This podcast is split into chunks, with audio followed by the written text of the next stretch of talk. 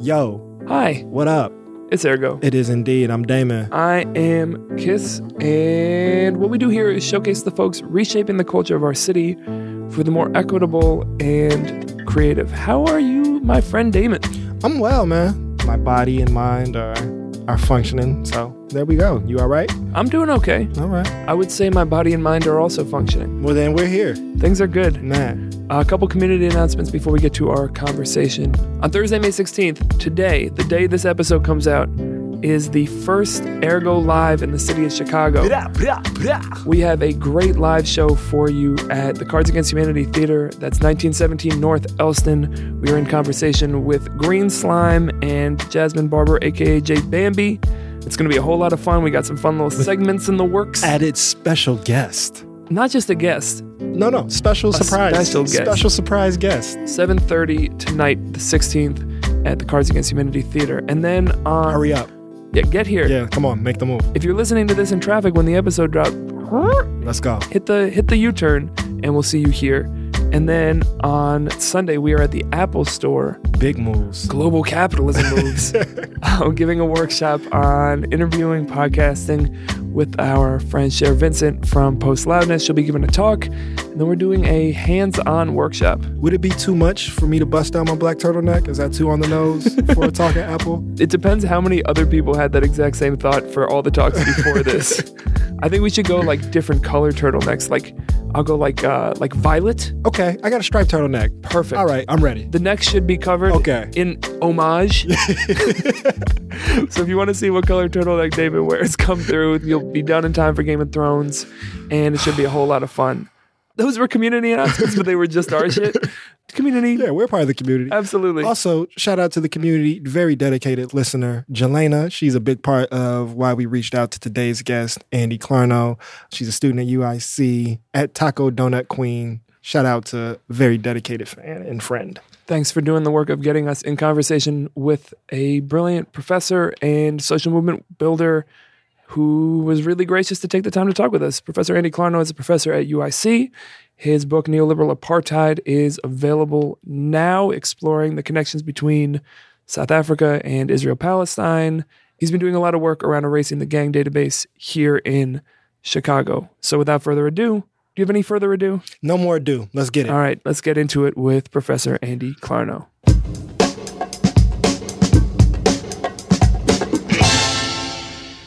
We're becoming like smart sounding people. This is one of those ones that's gonna make us sound smart. I hope so. Or reveal how reveal how far away we are from being This is why so many times people don't try to sound smart.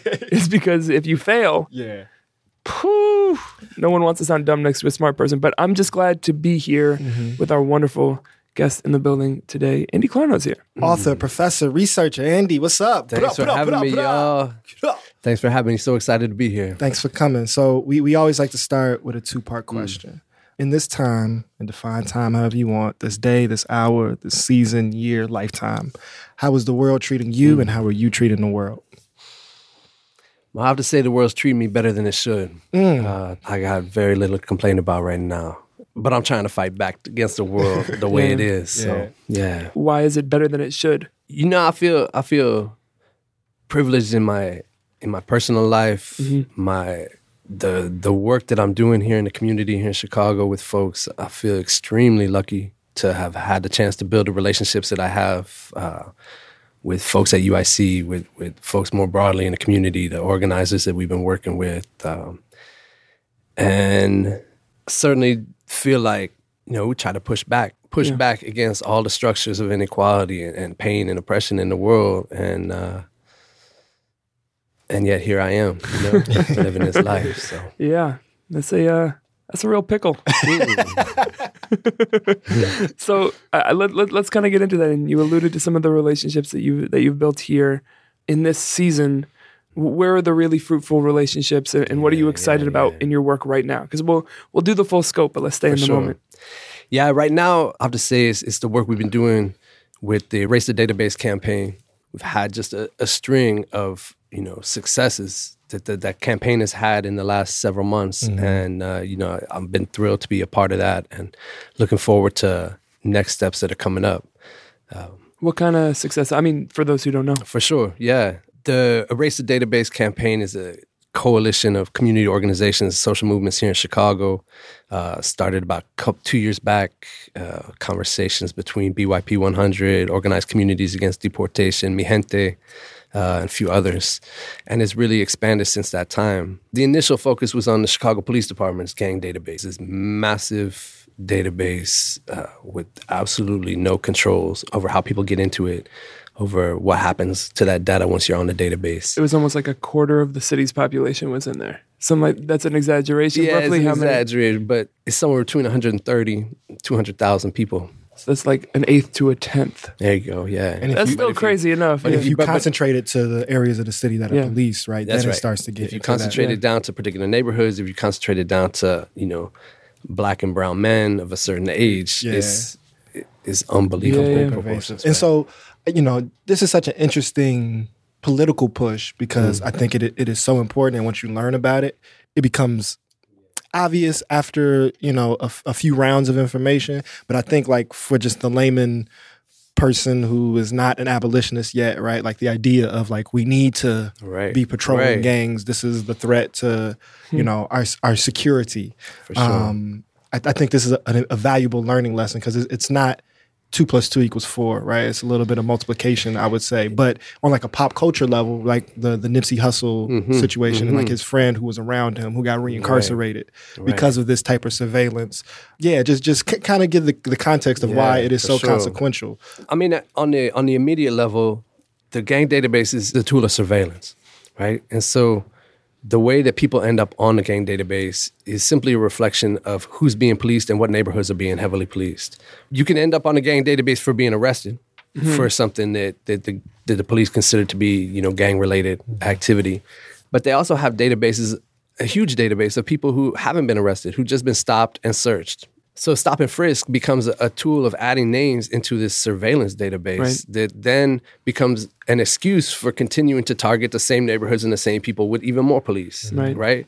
And once you're on the database, it has real impacts on people's lives. It has impacts on the encounter that you would have with the police, right? So if hmm. you know if you're if you're stopped for a traffic stop and they go back run your name, see that you're listed on this database as a gang member, the possibility for a violent encounter really Right. just is, is immediately enhanced. and they don't see necessarily all of the context of what happened. They just see your name gets flagged. That's it. Yeah, So it's like, oh, this is a perceived threat without any context or any information. in addition to that though right if you if you get arrested if you end up in front of a jury or a judge as soon as that word gang member gets thrown out there Yeah. right it, it changes the mm-hmm. dynamic mm-hmm. and the way that the judge and the jury look at people and there's been research that's shown just how how much of an impact that has on sentencing hearings beyond that cpd has a policy of not accepting bonds on your own recognizance that don't mm. require money for mm. people who are hmm. listed on a gang database the other piece of it is that even though Chicago is supposedly a sanctuary city, right? Some heavy air quotes. supposedly a sanctuary city, but the the sanctuary policy has all of these exceptions written into it, Right. where the the protections for immigrants don't apply to certain categories of people, people who are who have a felony conviction, people who have a warrant out for their arrest, and people who are on a gang database. Right. This massive Chicago Police Department gang database, ICE has access to it. Immigration authorities have searched the, the CPD's gang database 32,000 times in the last 10 years. That mm. just came out in a new report. Hmm. They use that information to, to go after, to target people, and to carry out raids. And then I would imagine, you know, even just in public consciousness, then to justify those raids, right? Exactly. Because, as, like you said, as soon as you throw that word gang member, all of a sudden there's this discomfort and this uproar of like, oh, then, you know, this is the right action. Especially at the intersection of undocumented gang member, right? That's Yeah. a whole different level. And that, I mean, and that's the, figure. the, the trope that's been played, you know, the MS-13 trope repeatedly Yeah, is, that's is it's not just, they, they kind of stopped the like they're taking all our jobs argument and went with the like they are innately dangerous to us Yeah. argument. Um, can I ask one audio favor? sure. Would you mind removing your jacket? Oh, yeah, no problem. I've never had someone to take their clothes off in the studio before, but I just know the rubbing of it is showing up yeah, on the of mic. course. It's a cool jacket, though. Very, it is a nice jacket. I appreciate that. It's not that kind of show usually. Where we, it's not Howard Stern, but uh, thanks for complying with me consenting to that. we hit the we said the word intersection, so that's like Mm-hmm. strip poker bingo. Listeners at home in your car, drink. but yeah, so where do you find like the the um, frustration, right? Because with every social issue, with every like Yeah. expression of Yeah, oppression, yeah. right? There's always the like, but you just don't get this. And, and what what is the trope or the little prickle I'm like, Mm-hmm. that you're that you're seeing from people who respond to this without maybe an understanding of why it is so impactful and significant? I mean, you know, people have real concerns about violence in their neighborhoods. Right. Right. That discourse about violence and gangs is so pervasive, and it comes from politicians, it comes from the media. Is a lot to work through.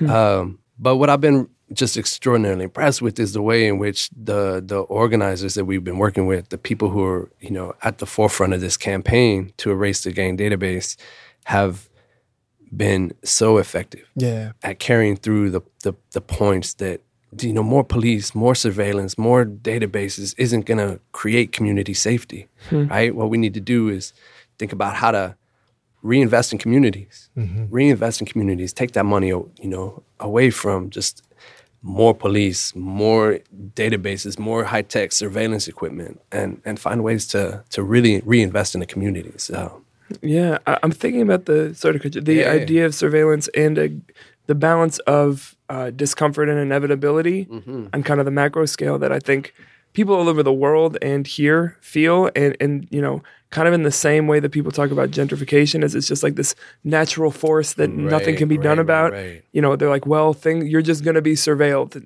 and that's just going to keep getting worse and worse. And you know, we're kind of in that pivot point right now Pivot. um, of there being maybe some some spaces of interjection there to try to you know dismantle. But does it feel like a like kind of like a luddite thing to you? Does it feel inevitable? I don't think it does, and I think that you know, coming coming back to the point we were starting with, around the victories that have been happening. um, it doesn't feel inevitable. It feels like there's been some real possibilities for pushback. When the campaign started, it was focused primarily on the Chicago Police Department, but last summer there started to be more attention being raised to the fact that Cook County Sheriff's Office maintained its own gang database. Commissioner Chuy Garcia started asking questions.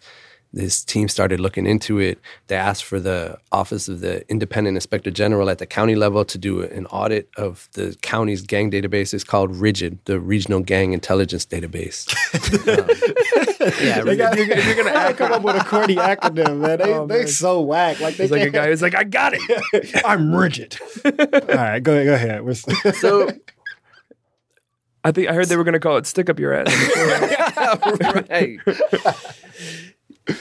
So they, um, you know, the campaign was started mm-hmm. having conversations with people in, in Chuy's office, and when he moved on to Congress, Commissioner Alma Anaya moved into to that mm-hmm. that position that had been his before, and she continued to push questions about the the gang database. And it's amazing how quickly things move. As soon as mm-hmm. she started calling for public attention, investigations into this gang database, public hearings into it, the sheriff Tom Dart started getting a little bit worried yeah, and started sending out emails trying to find another this is like a regional database so there's a lot of different counties in illinois and indiana that are part of this network that, that have access to the database so they started trying to find some other agency that would take it on uh, to get to get out from underneath this this attention.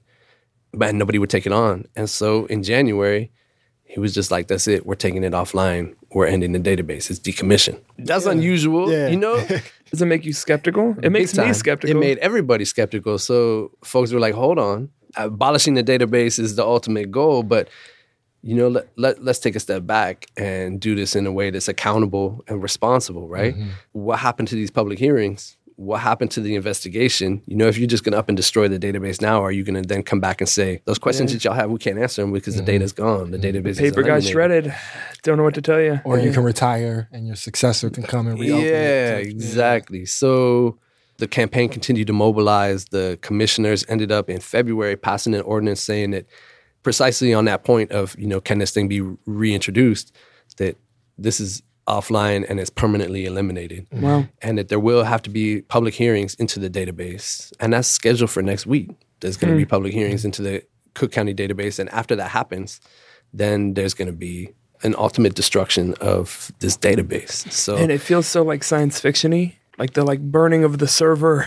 and that's exactly what it is know? about. I mean, that's the thing that kind of blown my mind is that they when they took this thing offline, it's now sitting on two hard drives in a vault somewhere, and the idea Yeah. is that ultimately they're gonna smash it with a hammer, Like Office light it on yeah. fire, right? Like that's how you destroy a database. oh my god, what a weird. Yeah, definitely shout out to all the organizations a part of it. Yeah. Uh, you know, we we obviously have a lot of love for BYP 100 up here. They get talked about a lot, but OCAD specifically Mm. Yeah. um, has been doing some important work, and, and just watching them communicate. Ray is who I who I Mhm. see the most right. most publicly. It's really like the the level of detail and like consistency also Mm-hmm. mixed with the big picture messaging of of abolition and of Yeah. getting away from surveillance. It's it's really impressive work. I have two thoughts, but I want to I want to Yeah, stay yeah. there. Um, so for you in your position as a as a university professor in the classroom, Right, right. also a researcher and academic, it feels like the, this relationship of having your students engage in a research project Mm-hmm. in partnership with these very radical grassroots organizations is kind of like a new or somewhat precarious position. Is it is it stretching you, or, is it, or does it make you feel like fuller in? Well, that was leading. I shouldn't give you the yeah, answer. How does it That's feel? the Answer. That's the answer right there. You know, um, We're learning. Yes, Always. Yeah, it's been amazing. As I was finishing up my first book, which is on Palestine and South Africa, I, you know, was was also going through the process of getting tenure and having that stability of uh being a tenured professor. The question is like, now what are you going to do with that? Yeah, talk, talk your shit. You know, I spent a lot of time thinking about like what comes next and what do I want my life to look like. You know, three things became clear over time is that you know I wanted to build deeper relationships with movements here in Chicago. I wanted to move away from this kind of individualist model of doing research, you know, just on your own to having a collective, you know, and being part of a group working together. And I wanted to do projects that were quicker, right? That book mm. that I wrote took me a very, very hmm. long time, you know, and I wanted to be able to produce knowledge in a way that's at a much more rapid pace and more in line with the timing of campaigns and mm-hmm. political mobilizations. And so that was the vision that, that came together in this project. And it's been really incredible. You know, UIC is a, a great place to be. I'm, I'm grateful to be at the university surrounded by supportive, radical faculty, uh, incredible grad students and undergrads that have had my back from Yeah. the start. You know, it, hasn't felt precarious, even though, yeah, it's it's out there, right? Yeah. To the point about the the velocity and the speed with which you want to be. Mm-hmm. Yeah, right.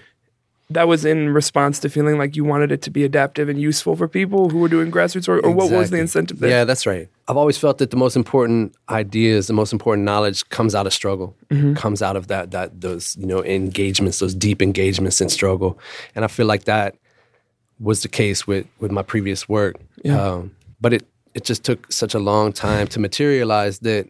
Thinking about how to make it useful, it had to be on a kind of a long term level, Yeah. right? In terms of thinking about what are the next 10, 20 years looking Yeah. like, right? Not like what's the next month looking like. Right.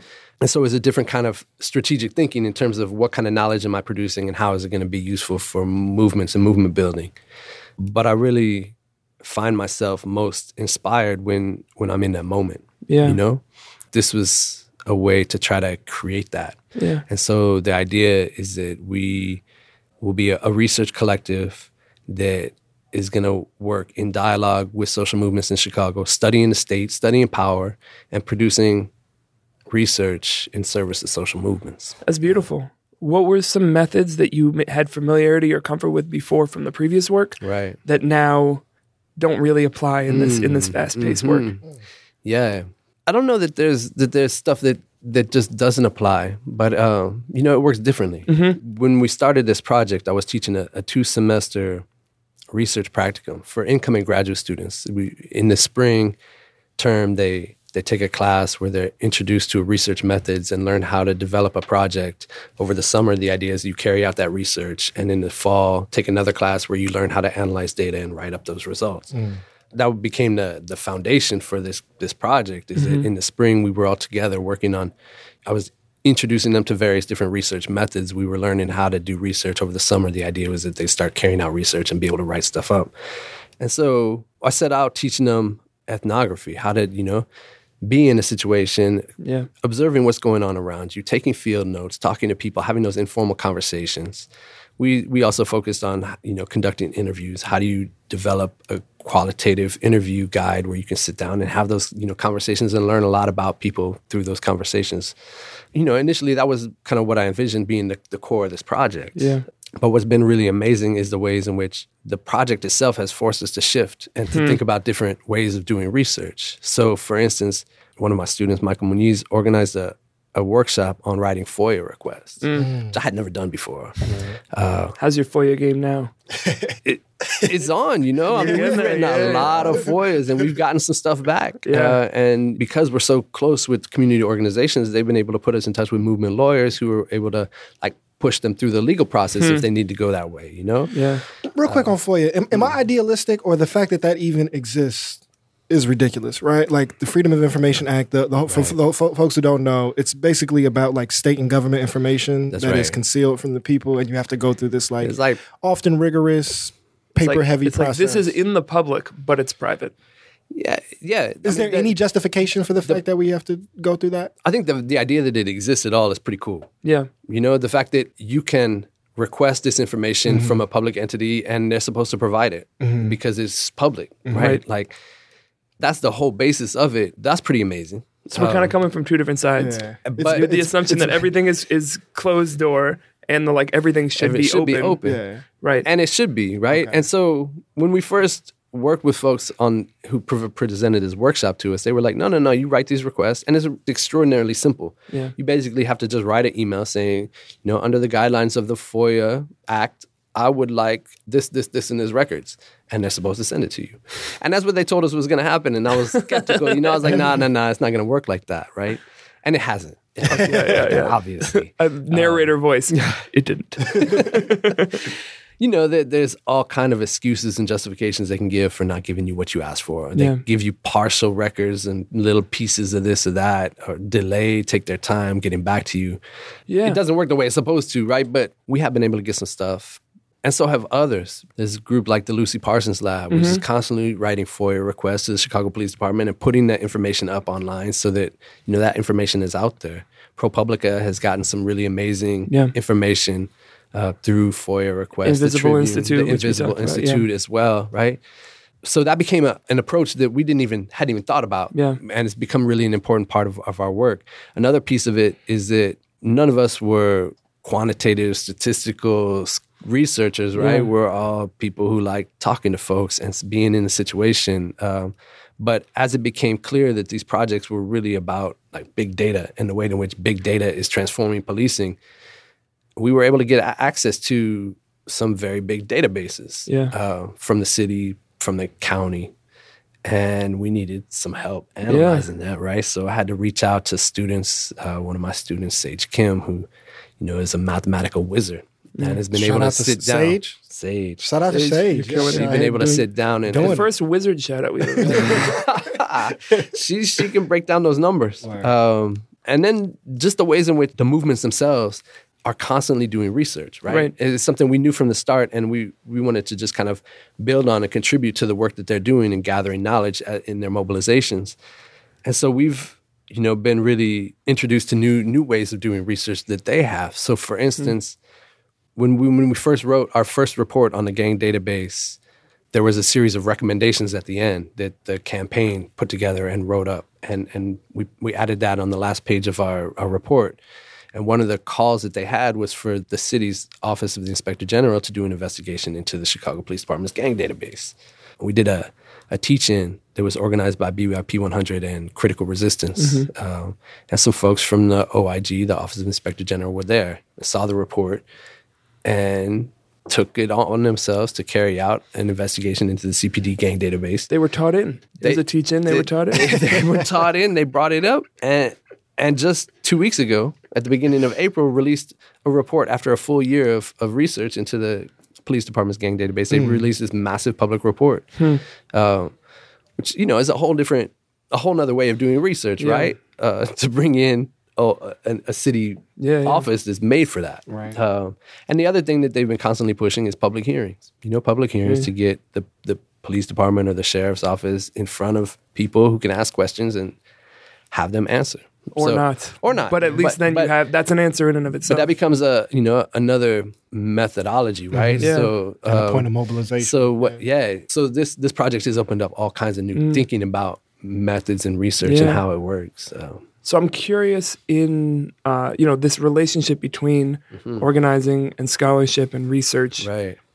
You're someone who has you know done a lot of work understanding social movement building and resistance in two separate contexts outside the United States, in South Africa and in Israel Palestine. And I'm curious whether there are examples of relationships between hmm. scholarship and movement building in hmm. either of those that you're looking to as, if not examples, at least places to pull ideas and exa- and uh, practice from. Yeah, in both places, especially in South Africa. South Mm-hmm. Africa has a rich tradition of, you know, movement engaged academics. Going back to the long struggle against apartheid, there were a lot of people who found space within academia to be able to support Hmm. movements and uh, the the liberation struggle there. Within the country or in Some within the country and, Yeah. and, and more outside. You know, the political organizations in South Africa also created research institutes and Hmm. support for that. The, the Palestine Liberation Organization also has a very big and impressive research wing. And so in both places, like the, the, the ties between research and, and movement building go back. Mm-hmm. Um, in South Africa, particularly, you you still see that very very strongly today. There's a lot of uh, really deep ties between you know radical academics situated at South African universities Yeah. and and social movements in the townships and in the cities, and, and, and you know some of that had really fed into the the student protest a few years back. Um, there were massive student protests in South Africa. Started off in, in Cape Town at the University of Cape Town, calling for the decolonization of the curriculum. You know, calling for the an elimination of statues of people like Cecil Rhodes, um, and then it, and then Top, expanded. top five fuckboys of all time. Can you, for everybody might not be up on their Cecil Rhodes game. Can you give like a, Yes, a few sentences? Oh not God. much, but I like, feel like we're just like putting quarters in a jukebox. this is great.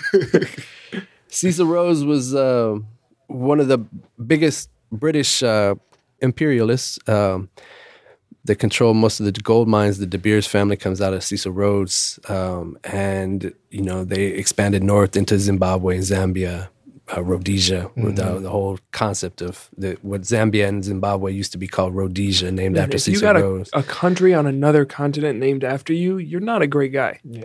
That's like that a doesn't pretty happen big- with love. and, and his family money, you know, founded the University of Cape Town, and Hmm. so there's a huge statue of Cecil Rhodes there. So the, the protest started with uh, students dumping buckets of excrement on top of this statue, and Be- saying, because- Rhodes must fall. Right, because the estimated death toll of Mm. his work and his colonial imperialism is, I, I don't want to exaggerate, it's unknowable, right? But it's in the, the millions. I don't, I don't, I don't know the numbers on that, but I trust you. Yeah. He is the face of one of the greater genocides that go unaccounted for, is is my understanding. And then on the like contemporary, I try not to do a lot of like reading about like, Mm. well, let's see what are white supremacists up to these days.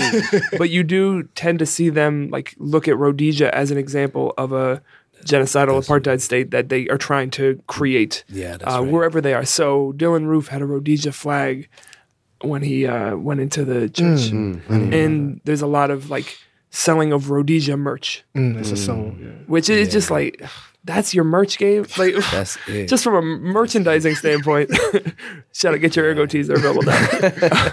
so l- let's go back to those relationships there. Yeah, Are, right. Is there like a like a lineage in terms of particular people or within those institutions that you see as like, man, you know, that's my like my goat uh, of people that you, you're trying to be in lineage with. Yeah, I, I wouldn't. I wouldn't list any single individual. yeah. I mean, I'm inspired by so many people in South Africa currently doing work there, Yeah, yeah. and and with a long history. Um, folks that that supported me while I was there, you know, doing research for for that first book. So Yeah. shout out to all the comrades in South Africa. We want to do two things, right? We Yeah, want to. We're very curious of like your path and your trajectory sure. Mm. that got you into this work, but then also the work is so dense Right and rich itself Yeah. that we want to kind of do a balance Sure. of like unpacking you, but Sure, also sure. unpacking some of the lessons of. I met you around 2016. Barbara Ransby was Mm-hmm. putting together a couple conferences, and then as R3 came around, I think there, That's there was an event there, and then you also just shout out to you. Had me come talk to your class, which I'm a big fan of. If you want Damon, if you want Damon to be your friend, Just ask me to come talk somewhere. but that was that, I appreciated that also. Just like So did the students, by the way. They thank you, it. thank Yeah, you. to Be able to talk about like movement work and police abolition on a local level. But you know, my entry to you is Mm-hmm. is this triangle of you know the U.S. imperialism in connection to what's happening in South Right, Africa and Israel Palestine, which is really complicated. Most people are ignorant or uninformed or don't care, right? But it, it is it is so significant. I think that the overlaps or the intersections drink of those three spaces is really important. So I'm, I'm trying to get into a crisp question about it, but Yeah. uh, and I'm struggling to do so. But go ahead, I can go, help go you. ahead. What is a connection, overlap, Mm-hmm. intersection piece of this story that you have mapped in these connect this triangle that you have helped illuminate that Right. you think people miss most or you feel like is most important for people to understand? When we talk about Palestine, when activists talk about Palestine, when when, when anybody does, it's it's it's too complicated. It's too hard to understand. It's different than anything else happening in the world, right? It's exceptional, and in some ways, it is exceptional because of the intense colonial project that Israel is is currently carrying on, displacing people from their homes and and you know driving to expand its control over over the West Bank um, in particular, but also throughout the territory inside the boundaries of, of 1948, mm-hmm. boundaries of Israel. But yet at the same time, it's very much part of the processes that are changing social relations around the world today, right? Mm-hmm. And that's one of the things that I try to draw out hmm. and, and want to like emphasize is that, you know, what we're seeing in South Africa, and this is kind of like the paradox that the book tries to set out to answer, right? Is that South Africa and Palestine and Israel went through very different political changes in the last 20 years, mm-hmm. right? South Africa went through this democratization. Apartheid was officially over. Black people got the right to vote, the right to move around, the right to not have passes, to live whenever they want, to go to whatever schools they want. Freedom, Some more air. Drop In a some more word. air quotes. we desperately needed air quote sound effect. right there. That's just a production note for me, Daniel. Put it in our notes. Effect. and in Palestine has been extremely different, right? The, the whole peace process that started at that same time in the early 1990s has not brought any freedom or equality for Palestinians, right? They're still living under the settler colonial rule. Politically, there's been the creation of the Palestinian Authority, which has very limited powers of autonomy within certain spaces inside the West Bank. You know, power over the curriculum in the schools and over the healthcare policy and welfare policy, but no real sovereignty. And Israel, you know, controls the whole region, right? So politically, they've gone in very different directions. Yeah. But yet, economically and socially, the changes that have taken place in South Africa and Palestine Israel over the last 20 years are, are kind of shockingly similar. Hmm. You see deepening inequality, right? Extreme inequality between rich and poor. South Africa now is considered the most unequal country in the world, hmm. despite the end of apartheid, right? You see concentrations of racialized poverty. You know, Palestinians concentrated into the cities of the West Bank and into the Gaza Strip poor black South Africans living in, in massive informal settlements and the former townships that have only partially gone through any kind of transformation in the last 20 years. So you've got growing inequality, there's racialized poverty, and then the creation of these advanced strategies for protecting the powerful and policing the racialized poor in both places. In South Africa, it's all about private security.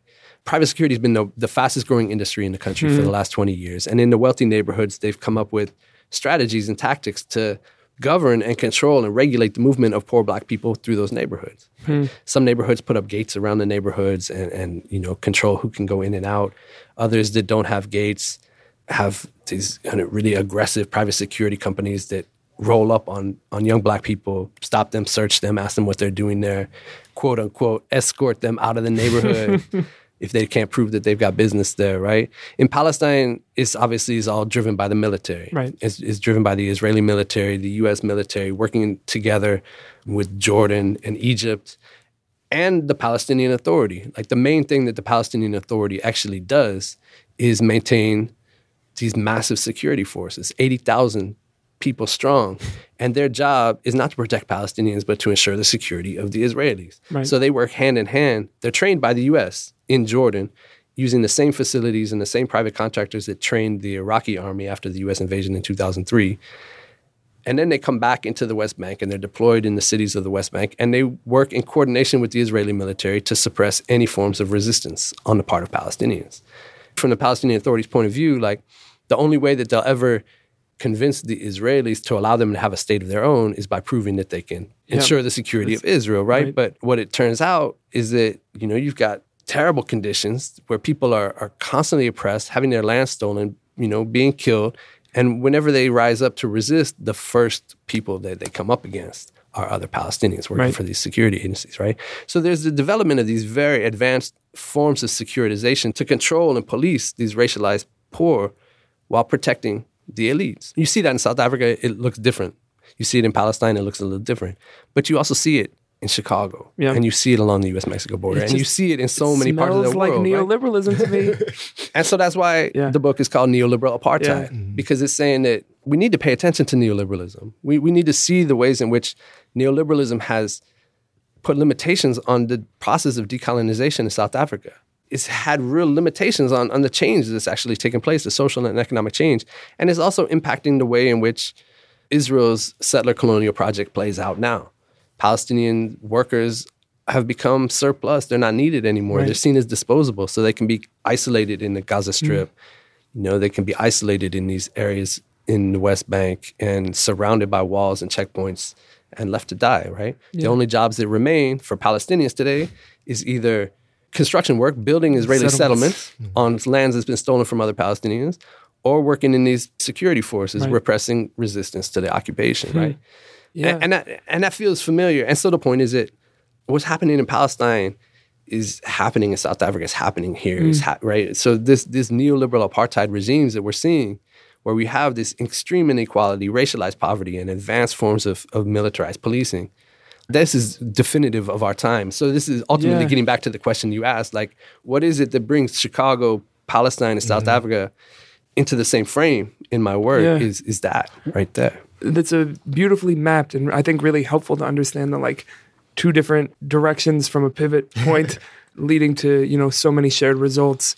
You, you mentioned that, and, and this goes to a conversation David and I were actually having before you got here.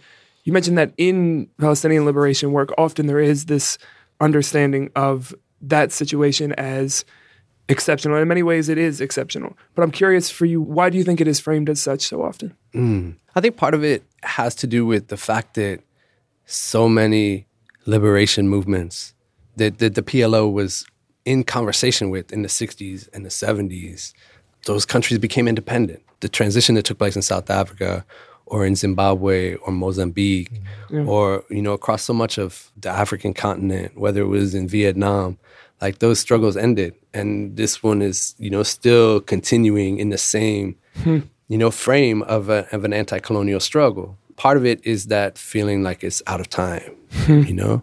Another part of it for sure is the deep connection of Israel into the US empire, the fundamental role that Israel plays within kind of US strategy and policy around the Middle East, um, that notion of Israel as the US's closest ally, Yeah. right? The special friendship and all of Yeah, that. yeah, yeah. Yeah, I think that's a is an important question that I've been trying to figure mm, out mm-hmm. too. So, what do you see in terms of relationship of the resistance, right? Because we know that the militarism or the policing, whether it is corporate, municipal, or at the nation state level, it's the same formation, right? And so, Yeah. you know, for, for me, the, the wake up was, you know, I had a, a socioeconomic understanding of race and racism. It was very U.S. centric going into 2014. Uh-huh. You know, I I heard Free Palestine. I started to understand it as like an apartheid state probably about a year, but then there was still like, you know, those campus debates of you got to hear both sides. And I, you know, I, I wasn't dedicated enough to really like understand the nuances of of the atrocities. And there wasn't even that much debate, to be honest, on campus. There, what was her name? She was she was getting into that bag. Uh, oh, yeah. Shout out to we don't need to shout her shout out to her. Sorry, that's the best we can do today. Once we have a crack research team sitting at our side. Um, No, if I took 30 seconds, I could remember her name. I'm not. I'm not. We're gonna hold shout out that. to her. But it wasn't until becoming active and understanding global geopolitics through the Ferguson moment of, oh, these tear gas canisters are coming from Israel, right? And then a year later, as we're learning about Rekia and Laquan McDonald, oh, the Chicago Police Department is going to, and so for then it was, it became clear, Right. um, seeing that, you know, within the first few weeks, there was Palestinian presence in Ferguson, Right, being some of the, right, the right. greatest Yeah. solidarity supporters. And so for me, that is then when I learned and became more clear in my stance or how I position Yeah. myself to it. Uh, so that's like personally, but I, I know from your perspective, globally in this triangle, on the other side of the oppression, how does the resistance differ Yeah, and no, it's important. It's important. That 2014 moment that you're talking about, I mean, in Ferguson, is such an important moment for deepening and reviving the, the transnational connections, especially between the Black freedom movement in the U.S. and the Palestinian liberation movement. Because, as you said, right, there it became quickly clear that that these tear gas canisters were coming from Israel. The Palestinians were tweeting how Black Lives Matter. Black Lives Matter, and you know, look, if they hit you with the tear gas, do this and mm, this, Right, right? right, right. we, That- that's we, where the we've seen this stuff before, came Yeah, from. yeah. right? And then you know, solidarity right back because at the time of the Fergus uprising, Israel had been bombing the Gaza Strip for 40 days or something like this, killing thou, you know more than 2,000 people, and so there was some instantaneous on the part of the resistance a sense that like there's something similar happening here, right? There's some a similar kind of oppression taking place, and at the same time is linked because they're sharing the training, they're sharing the equipment, they're sharing the strategies, and so it became a moment that has led to some really deep connections. You know, in the last several years, there have been several different delegations of of you know black folks and Native American folks and and people involved in immigration rights work here in the U.S. that have gone to Palestine, sat down with folks and connected with them and learned their history and learned their stories and and learned about how they're resisting and struggling, and vice versa. There's even been a Palestinian delegation coming here. Similarly, just a couple weeks ago, the Palestinian Youth Movement took a delegation of, I think, 20 people, f- Palestinians from the US and Europe and Lebanon, and also from, I believe, from within the occupied territories. They, they took a delegation to South Africa mm-hmm. to sit down and, and connect with movements there, to learn about that history, but also to learn about what's going on today and what do the struggles look like there. These transnational circulations of struggles, I think, is really key to resisting, you know, and to to building movements that can support one another and push back against these regimes. Hmm. and it you know there's the delegations on an airplane to another place and then there's hmm. also just the informal ways that that happens Always. online that That's you know right. that that is in some ways not that those conversations like Yeah. you said you know in the 50s and 60s people are meeting and having those conversations but the accessibility of that that is unique to now Yeah, absolutely. Acknowledging that the struggles are different. That, you know, it's not the same history. It's not the same situation, but but they're linked and they're connected. What, what are some of those differences that you see are important? I mean, you know, there's there's the history of the transatlantic slave trade. Yeah, that's a big one. That's a big one, right? The- the- If we're talking about triangles. the, the deep anti-blackness that shapes white supremacy and the way it operates in the United States, you know, Mm-hmm. is, is different, right? just the timeline of it The timeline is different. You know, I mean, there's there's, there's also deep connections between Palestinians and, and Native American movements who see similarities there in mm. terms of the you know the colonial process of mm. displacement and dispossession.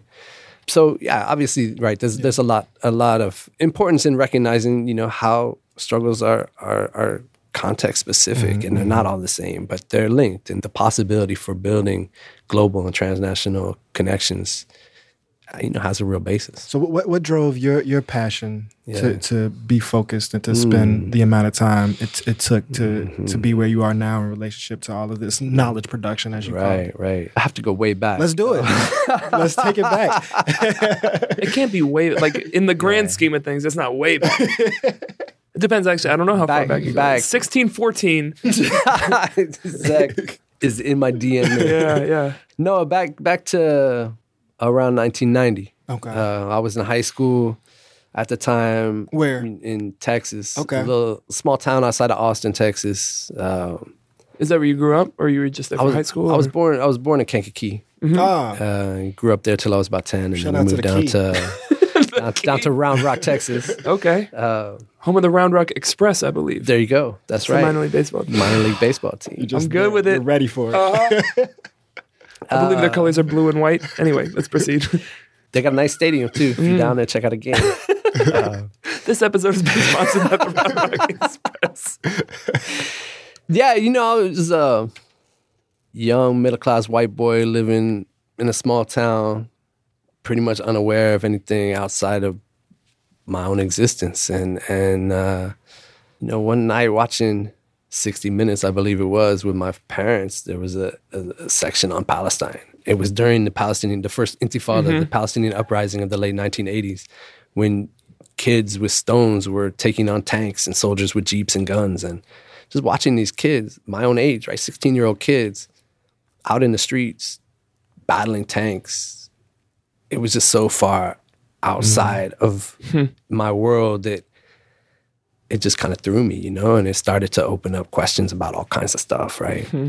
I started learning more about What it. answers were available to you at that point? I, I hit the library, honestly. Ah. I hit the library at the high school. I went to the library at the University of Texas and started reading everything I could. I, I ended up writing a paper about the history of, of the Palestinian Israeli conflict at that time and, and started to just try to make sense of what it was about, you know? Was that intellectual fervor already there, or did this provoke it? Nah, this That- was that a real it? spark, you know, for and it was always there's a, a political and moral and an intellectual piece Mm-hmm, that are Yeah. tied together from the start, right? Like something ain't right here, but how do we even understand it? Yeah. And so, you know, let me learn about it, what I can about it. And and that kickstarted this this interest.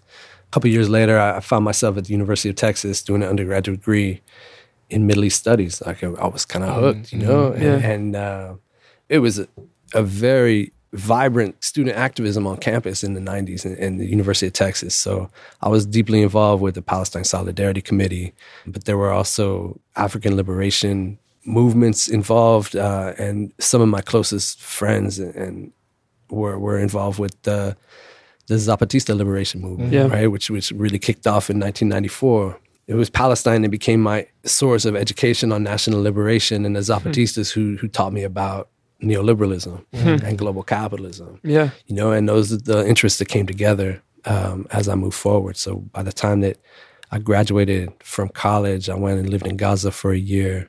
In what context? I was working for an incredible organization called the Gaza Community Mental Health Program.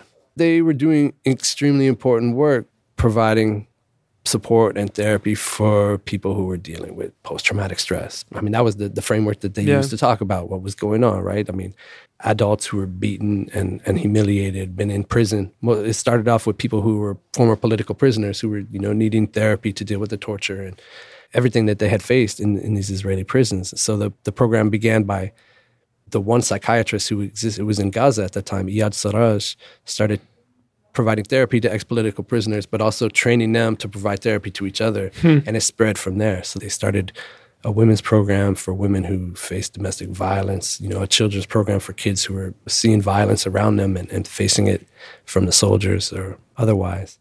The work that they do is important. I thought the work that I was doing there, writing reports and translating stuff, um, was less important. You know, I felt like there would be more I could do if I came back and got a graduate degree, and you know, gained some tools for for deepening an analysis and being able to write and talk about what was going on. Hmm. So I ended up at the University of Michigan where I did my PhD, and a couple of years later, the the Palestinian, the second Palestinian Intifada kicked off in 2000, and for the next six years, from basically 2000 to 2006, I spent most of that time in Palestine, Syria, Lebanon, and South Africa. Uh, when did the South Africa piece? Yeah, the South in? Africa piece came out of that moment. So I was in in 2001. The World Conference Against Racism took place in Durban, South Africa. It's a big United Nations conference. Thousands of delegates from all over the world were there, and the two real contentious issues were reparations for slavery and Israeli apartheid. It was really like the the globalization of that framework of Israeli apartheid came out of, of that moment. People have been talking about it for a long time, but it really became widely known and popularized at that during this conference when when South African activists were talking about you know Israel as an apartheid state and the comparisons and links between what was going on in both places were really being made quite strongly. It was a, powerful moment for Palestinians. I was in the refugee camp in Bethlehem uh, watching these scenes on TV of tens of thousands of people marching through the streets of Durban, South Africa, you know, calling for the liberation of Palestine. And it really meant a lot to people, you know. For the next year, I was I was mostly in Syria and Lebanon in the camps there, m- initially thinking about a dissertation project on Palestinian refugees in the in the camps. Um, but the conversations kept coming back to South Africa. Yeah. and kept coming back to apartheid. I want to just interject. Yeah. So before we said you were there for a year and then back and then back between all these places. Mm-hmm. I just want to place this in your body a little bit. Yeah. How did you make sense of your like physical space being in all these places at that time? Because you know, so much of what we're talking about is head work and scholarship. Yeah, right. But you're also living and in relationship, and you sleep in a place and wake up and eat. How did you understand your body in relationship to that Mm. place and also like carrying Mm-hmm. all of the like American whiteness that just comes with with the body? yeah. yeah.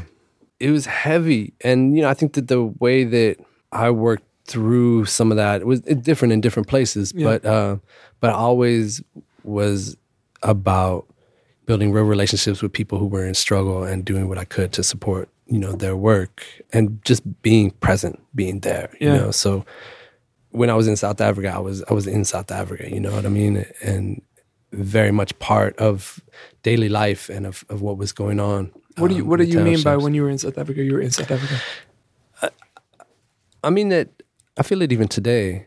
I spent a lot of time in a lot of places, and when I'm in Palestine, I'm deeply engaged with people on an everyday basis, and Right. part of communities and, and involved with the struggles that are happening.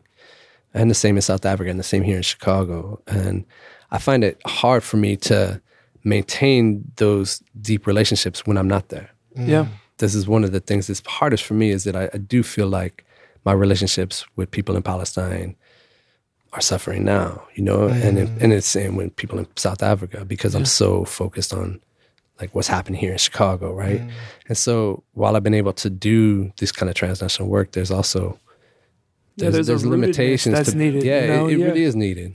on a less global level, like to shrink that scale, Mm. I definitely hear that of like relationships I had in Ferguson, relationships I had like in North Lawndale on the west side, uh, and now you know having a space more rooted south, even though that's four hours or or Yeah, forty yeah. minutes eh, with through traffic, right? Like I, I can imagine that on exponentialized to a global scale. It's it's hard to all those emails or WhatsApping or however you would To Skype or whatever it Not to is, mention right. you just building also your life. Yeah, you know that. right, with a full-time exactly, job. Yeah, and yeah. a, um, a child. Yeah. Yeah, exactly. Yeah. And so I was there, oh, you know, I was very much there in those camps in Lebanon and Syria and having conversations. People kept saying, you know, South Africa, South Africa, like, see if you can get to South Africa. I think that would be like the most important kind of in the next stage of the struggle. I was able to do that. You know, I was really lucky that in 2002, I was able to go to South Africa for the first time with my partner. The initial connections I had were from Palestinians who'd been to South Africa the year before at the World Conference Against Racism. They said, you know, connect with these folks and these folks. People involved in Palestine solidarity work in South Africa, people involved in the new social movements in South Africa. And so when I got there, I quickly became introduced to really amazing activists involved with the Palestine solidarity movement, as well as local social movements in South Africa that were campaigning and building movements against the neoliberal policies of the ANC government, Right. fighting against water privatization, electricity privatization, fighting for access to housing and medicine and land, right, and education. Most of the existing work and even the the, the language of Israeli apartheid that, that was coming out at that time was based on a comparison of Palestine and Israel today and South Africa before 1994. Hmm. Buried in there to some degree is an acceptance of the the myth of the new South Africa, Right. this miracle of the mm-hmm. transformation of mm-hmm. 1994, right? That if you can get rid of the racist state, everything's cool. Yeah. And it became Very kindred to the Civil Rights Act. very, very, very, very much like the civil rights movement, right?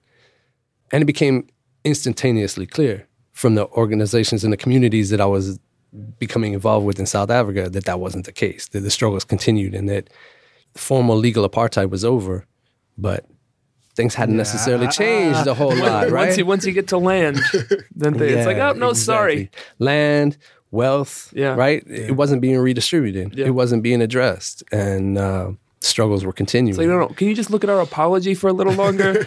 just focus on the apology. right. We really worked hard on the apology. and that's all that's all it was going to be right and so that's where the kernel of the idea came is that you know instead of comparison of palestine and israel now to south africa before 1994 you know under official apartheid then to look at the, the simultaneous changes that were taking place in both countries from the early 1990s until today Mm. and to see the ways in which neoliberalism was so tied in to the political transformations that, and was having real impacts in both cases that while it's important to say that yeah Israel is an apartheid state, and it and it looks very much like apartheid used to look in South Africa. It also, in a lot of ways, looks like apartheid still looks in South Africa, Right. right? And in Chicago, Yeah. and so that's kind of where that that transition took place. Is when I got to South Africa and started building those relationships. It was like, no, this needs to go in a different direction. Yeah. Yeah, I, I want to go big as we are And then we'll go home. getting close to getting close to, to winding down. From my understanding of your research, it's not just about the despair, right, or mm-hmm, or, mm-hmm. or racism in the mm-hmm. vague sense. It, it really is rooted in state authoritative violence. Yeah. Right. So, you know, for me, that focus is policing. As I go around and try to talk about the idea of we need to abolish Yeah. this thing, and if we could tomorrow erase them all and deal with those problems before, you know, being, mm, you know, mm, incremental mm. or continuing to allow it uh, or consent to, to this. And I try to and would like to be more crisp in it and saying we also need to understand that, particularly in the US context, our military is global policing. And that needs to be abolished as well. And us as Americans, particularly, I would say the strength of folks in the, you know, US black liberation struggle is for folks with American privilege to say abolish the military globally. So yeah, I try to have that conversation, but it, yeah, it- yeah, you know. I know to people who are not invested into this type of thinking, it feels idealistic or it feels Mm-hmm, like you know a given. Uh, is there people just don't know the scope of U.S. intervention Right. That's abroad. right, That's yeah. like at a base level, there is an ignorance of 120 bases and Right. Right. Right. Right. 35 spots Yeah. of intervention and all that. So yeah. to to to, to be concise in making the parallel between policing and global m- militarism, is there a way that we can be more crisp in how we resist them both or how we call for their abolition? Yeah. I mean, I think that, mm, you know, that the thing is that policing and war increasingly take place through these combinations of, of state and private security forces, right? yeah, The first U.S. invasion of Iraq in 1991, out of about 100 soldiers were from private contractors. Mm. By the time 2003 invasion took place, it was like one in four. Mm. So there's been a massive expansion of private military companies, private intelligence companies. Right? Mm-hmm. Snowden worked for a private company that contracted for the CIA. Right. In mm. South Africa, the m- rapid expansion of private security companies has been such a, a transformative phenomenon that that is forcing us to rethink like what is policing, you know? Right. And and also a bit of a warning too, right? Because in South Africa, the rise of the private security is informed by the fact that white elites don't trust the new South African police. They're they're black. They're not going to protect us. They're not mm. going to, you know, they're, they're either either they don't care about us or they're corrupt and and Yeah. don't know what they're doing and all of Or they're other not stuff, corrupt in the right? right way that we yeah. Is Yeah, that is that exactly. is that distrust rooted in experiential or is that a general racial anxiety? Combination of the two Yeah. probably but the, the the the racialized anxiety is is so present right it's so powerful and so it's not that the, the south african police haven't been eliminated. They haven't been abolished. They're there. But when you have this concentration of wealth in the hands of a small group that is concerned about their security they're going to find other ways if they don't trust the police to do the job. So if we talk about abolishing the police in the united states we have to also recognize that private security Yeah. becomes the go-to, Right. right? And it's going to rapidly expand Organized at the same will time. There's going to be right organized violence and to protect and secure the interests of the the powerful. With even fewer access for accountability, like as little as it feels like now. Once it's just a company, it's like call the one eight hundred number. And you see it at the global level as well with the military contractors, right? And so, to me, when we talk about abolition, it's important to have the global and the local, but also the private and the state security mm-hmm. forces in that mm-hmm. conversation. And so, you know, I mean, I think that if we're talking about abolishing the police, like, yeah, let's do it.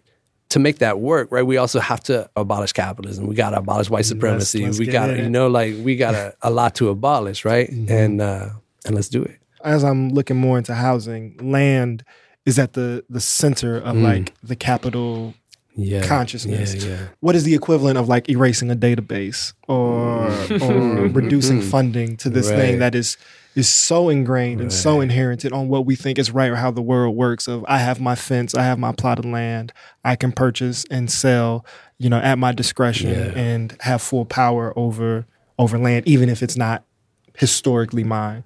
Yeah, what the fuck? How do we how do we Abolishing mortgages. Well, I mean, there's a question, right? I think that that's what the current most important struggles in South Africa right now are about that. About like we have to redistribute this land, right? The the the constitution that was enacted in 1996 said, you know, we're going to protect the current distribution of private property, right? Even though it was acquired through violent dispossession, uh, colonialism for 300 years, now it's in their hands, it stays in their hands. The government had created what they called a, a land redistribution program called the Willing Seller, Willing Buyer program. Mm-hmm. It was just like a market based program that if you could find a white person who was willing to sell their land and a black person who was interested in buying it and had enough capital to make that possible, the state would facilitate the purchase, throw in a little money to subsidize it, right? Mm. And and the and the the quote unquote owner is setting the price. Yeah. Okay. Absolutely. Right. That program has led to the redistribution of something like 7% of the land in South Africa over the last 25 years. It's completely failed. And people Yeah. are, are hungry and tired and demanding. And I'm Yeah. imagining it's going to to a, to a black elite as well. That's it. Yeah. Right. It's going to a black elite. So in the last couple of years, Yeah. with the new uh, Right. government coming in, I know even in our limited uh, news Right. coverage in the United States, those stories still got in about a new leader calling for the redistribution of land and the repatriation, and then the reactive white Yeah. diasporic work of Right. like protecting these Right. you know poor white farmers, not poor money wise, but like under threat. Right. How's that going there?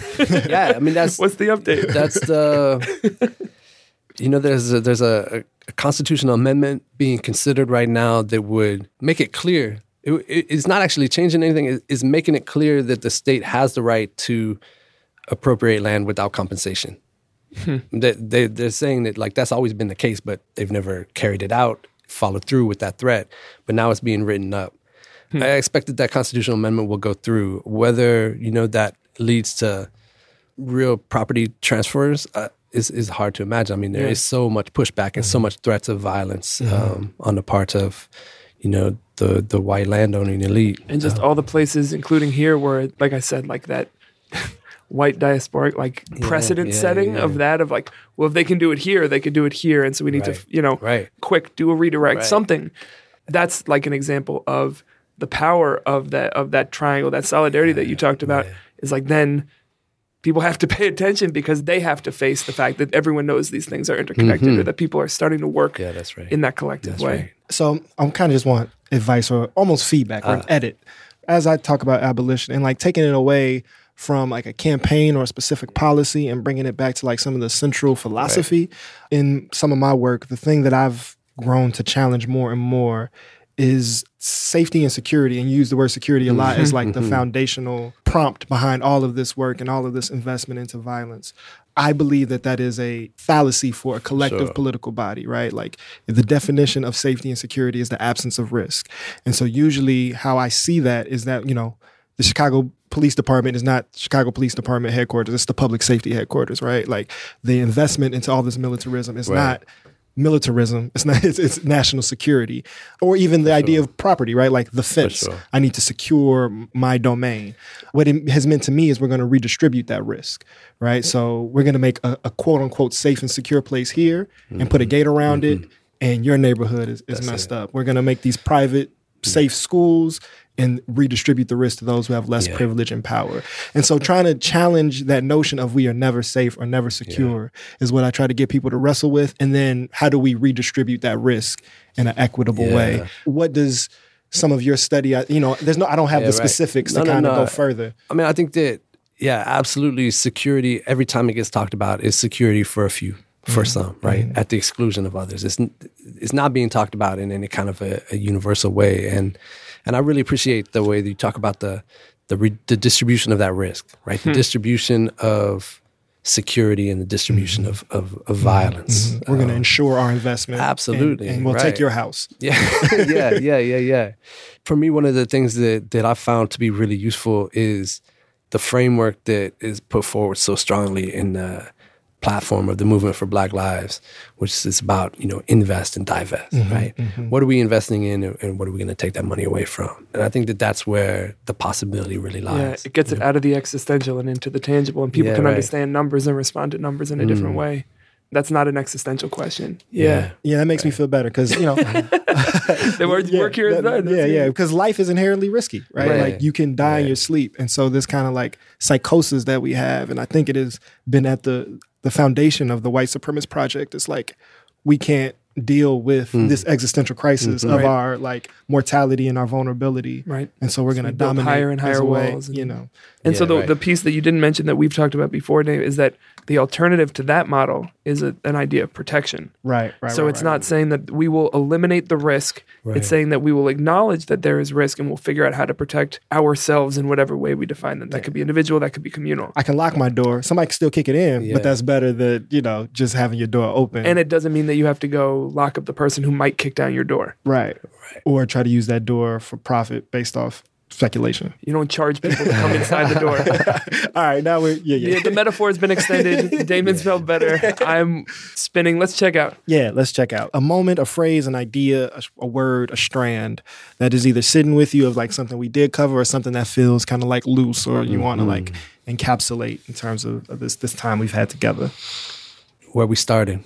Um, the database, Yeah. the the policing in Chicago research group. You know, uh, I felt I would have liked to have more time to work through some of those issues and some of the kind of you know what's going on here. Mm-hmm. But I really, really appreciate this conversation course. and how broad it's been and how big it's been and What Yeah. you got? ancient history.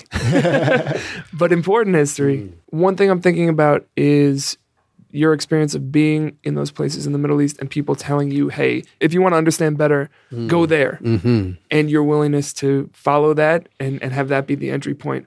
So, you know, we just had Adrienne Maree Brown on and talking about emergence. Right. And like you didn't have your hypothesis and you set out to prove it. You went and you talked and you tried to make sense of it. And then you followed that where that went. So that feels like an approach to scholarship and to just mm. trying to, outside of the academy, just trying to understand. That feels really useful. So it's cool to see someone who's done that for, you know, decades now as an example of that. So thanks for thanks for sharing how those pieces connect. That's useful for me. Yeah, a couple things. One on a on a lighter scale, something I was going to say uh, while we were talking about the database and surveillance. Surveillance is kind of accepted as inevitable, but just how privileged the like critique or resistance of it. Like we we worry about like, oh, are they going to take my thumbprint from my iPhone, or they're like looking on my Facebook, as opposed to like the real consequence of Yeah. the incarceration, deportation, and, and murder that happens as a result of surveillance. Uh, but more importantly, and I think holistically, kind of the conversation we were having before you got here was around why these three spaces, because oppression and violence and domination is global and transhistorical, right? It's been happening as long as human memory allows us to go back. What I gathered from your piece is what connects them is the resistance. They may be the three most significant or extreme forms of global violence. I think that argument is fair and we can lean towards it. Uh, but regardless, it is about the humanity that that is in response or that is sustained regardless of the the the domination. So just just like being reminded or refreshed about the global hum- human project of like trying to make a better existence and how through following the sacrifices of that project we find these connections that we need to like amplify and mm. center. Yeah, that's what sustains me hmm. for sure. Can you elaborate? I, I thought- just, I- we you had know, it out, but I want to make. Sure.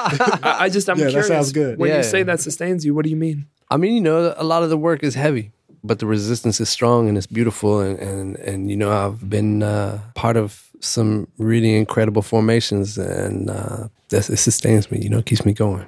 Yeah. Where can folks find you and your work in the ways you want to be found? Right on. Check me out on the website of the University of Illinois Chicago, Department of Sociology or African American Studies. You'll find me there. You find my book, Neoliberal Apartheid, University of Chicago Press, 2017. Cool. I'm at Ergo Kiss, I'm Damon underscore AF. We're AirGo Radio everywhere. and uh, we'll be back next week with another person reshaping the culture of our city and world for the more equitable and creative. Much love to the people. Peace.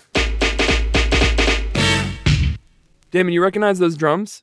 I think I do. You know what song they're from? Is this a Belle Biv DeVoe moment? It's a Belle Biv DeVoe moment. That is from the song Poison. I really thought that song was America's favorite poison. No, no, no. Turns out it's beer. Speaking of beer, this episode is brought to you by Lagunitas Brewing Company, Chicago Tap Room and Beer Sanctuary. Come for fresh beer, live music, and killer food Wednesdays through Sundays. Killer food. 11 a.m. to 9 p.m. Bring your group and hop on a brewery tour seven days a week or swing by the Lagunitas Tap Room in Pilsen. The sanctuary like imply meditation and offerings to the Lord. Not mine, Lord. you can also find some Lagunitas near you at lagunitas.com. Life is uncertain. Don't sip.